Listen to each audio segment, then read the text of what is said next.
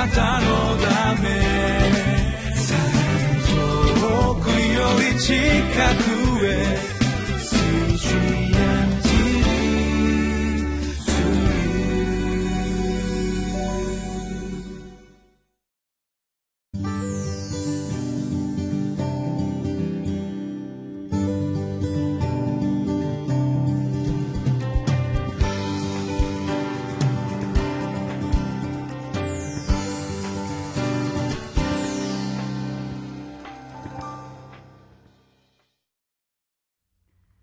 習志野キリスト教会の山田泉です。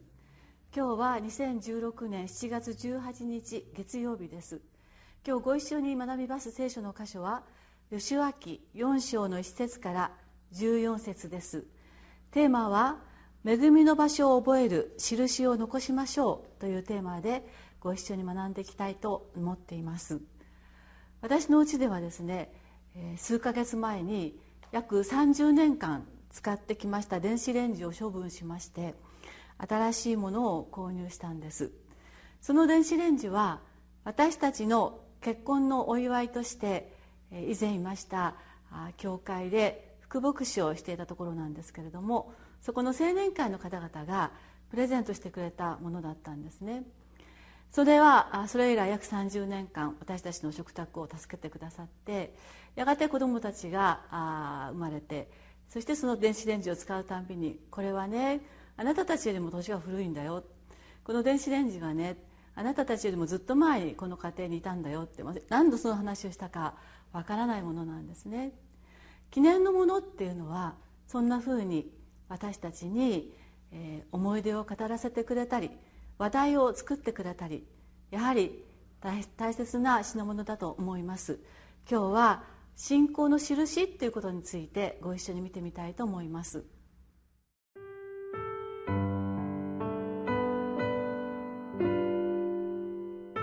吉脇四章一節から十四節民がすべてヨルダン川を渡り終わったとき、主はヨシュアに告げて仰せられた。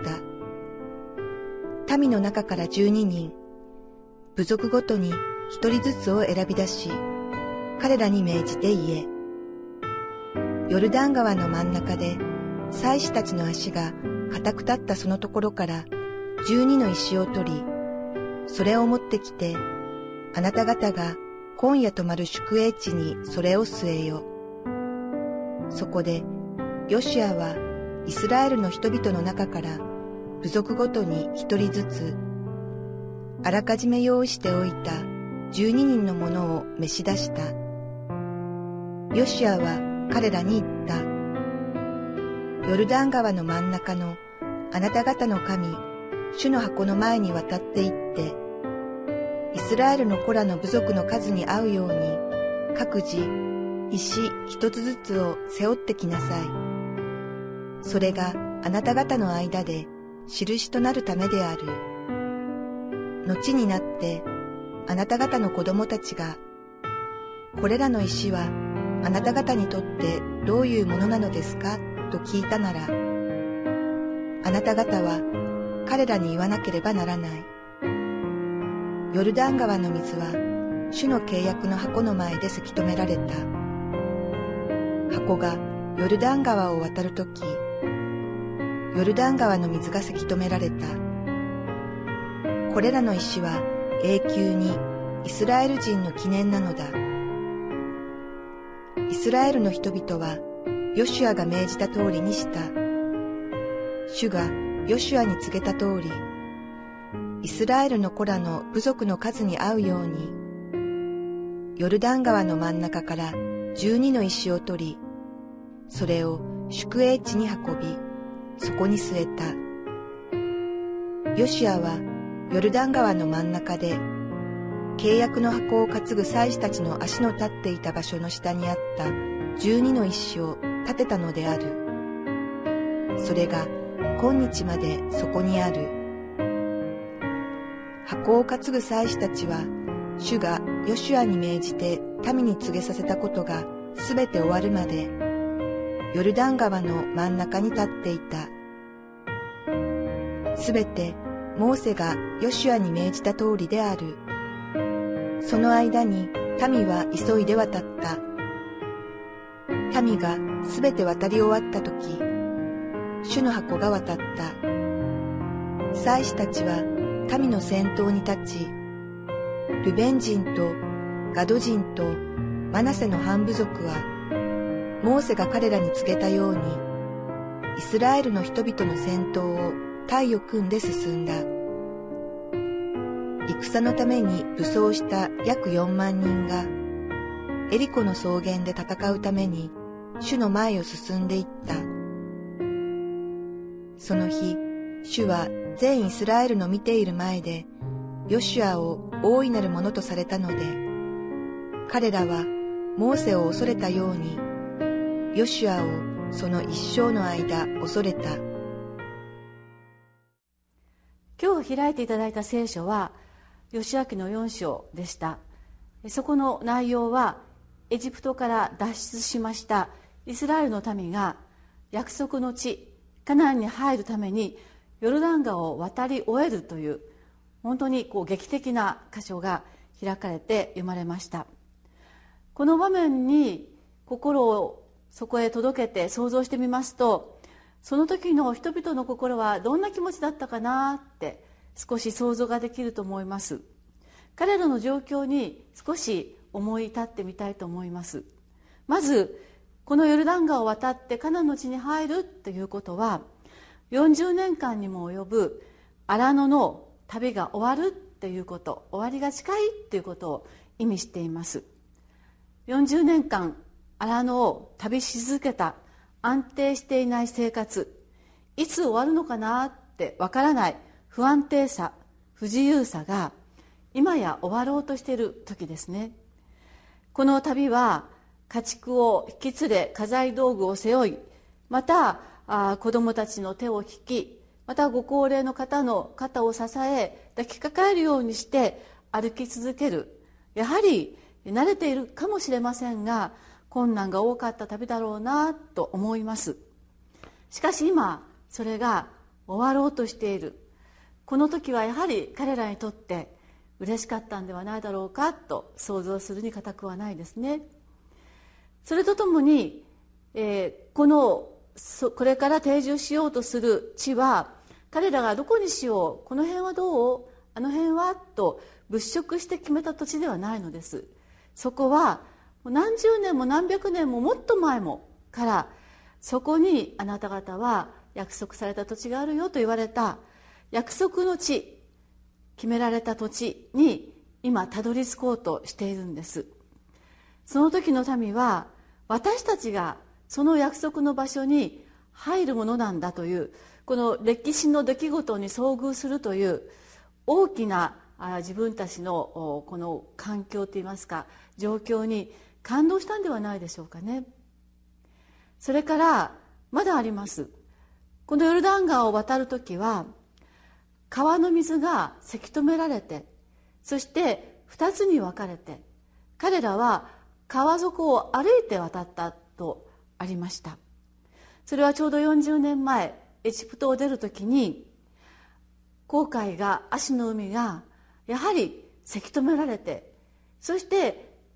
その水が2つに壁のように分けられてエジプトから逃げる民たちがその川底を歩いて脱出したんだよというその話をずっと聞かせられながらこの旅を続けてまた成長してきた彼らが今度は自分たちがその出来事に体験するものとなる。これもまたですねどんなにか彼らにとって震えるような体験の瞬間に胸を躍ったんではないだろうかなと思います。どれもこれも興奮せずにはいられないほどの感動的歴史の場面に立ち会う自分たちの幸い恵みにきっと心震えたんではないだろうかと思います。この歴史的体験の出来事をするにあたり神様は彼らに一つのことを命じました。3節からちょっとお読みいたします。彼らに命じて言えヨルダン川の真ん中で祭司たちの足が固く立ったそのところから12の石を取りそれを持ってきてあなた方が今夜泊まる宿営地にそれを据えよ、えー、飛びまして5節。ヨシアは彼らに言った。ヨルダン川の真ん中のあなた方の神主の箱の前に渡っていってイスラエルのコラの部族の数に合うように各自石一つずつを背負ってきなさい。神様がこの感動的出来事に立ち会う彼らに命じたことは川底の石を持ってきて自分たちの宿営するところに、据えなさいという命令だったんですね。こんな川底の石を見ることなんてまずはないです。どんな石だったのかな。水の流れにずっと何十年何百年もさらされてもう表面がツルツルのピカピカの石だったのかもしれません。五節にそれを背負ってきなさいって書いてありましたからきっと大きな石だったんだと思います。さて神様がこの命令を与えた意味は何だったんでしょうか？先ほども申しましたように記念のものというのは私たちがあるいは過去の人たちが体験したことが風化しないようにまた何度もその話題が語り継がれるようにという働きをいたします。神様は今この劇的な歴史的な場面に立ち会う彼らに神様があなた方に与えるこの体験はあなた方だけでよかったね感謝だねって終わらせてしまうものではないんだよということを命じたに違いありません。私たちが今神様から助けていただいた恵みをいただいたそのような出来事を私たちは何度も体験するはずです。私たちが神様から与えられる恵みそれはあなただけで自分だけで終わらせる恵みではないんですよということを神様が語っておられるのです。私たちが神様にしていただいた恵みは私たちの喜びであると同時に他の誰かに次の世代に神様のことを伝えそして神様のことをつないでいくためのものなんですね。自分の体験を私たちは語るきっかけとなるようなものを用意すること。それを表に表すような形に表すようなことを覚えていくことが大事なのだと思います。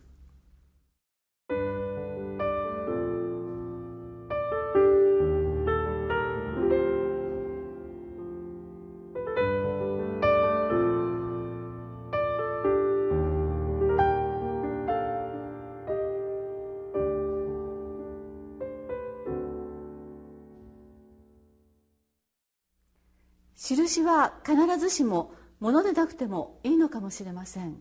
例えば毎週欠かすことなく危機としてあなたが教会の礼拝に行く姿。その姿を何年も変わることなく見る家族の人はある日何が楽しいの？何があるの？と尋ねてくるかもしれません。あるいはあなたが毎朝どんな時も揺るがずディボーションをする姿がそれかもしれません。前の晩あんなに忙しくしていたのに今日も朝起きてやっている。あれほど寝不足であるにもかかわらずそれでも起きてなさるそのディボーションそしてその後の姿お顔がとても落ち着いているのを家族の方が見ていた時にそんなに楽しいの？何かあなたに平安があるの？とあなたのその行為が何かの印となって話の始まりになるかもしれません。もちろんものであるかもしれません。いずれにしてもあなたに与えられた神様の御業はあなたのためでありあなたの周囲の人のためでありあなたの次の世代の人のために用いられるものであります。私たちはそれを意識して語るきっかけを祈り求めてまいりましょう。お祈りをいたします。天の神様私たちは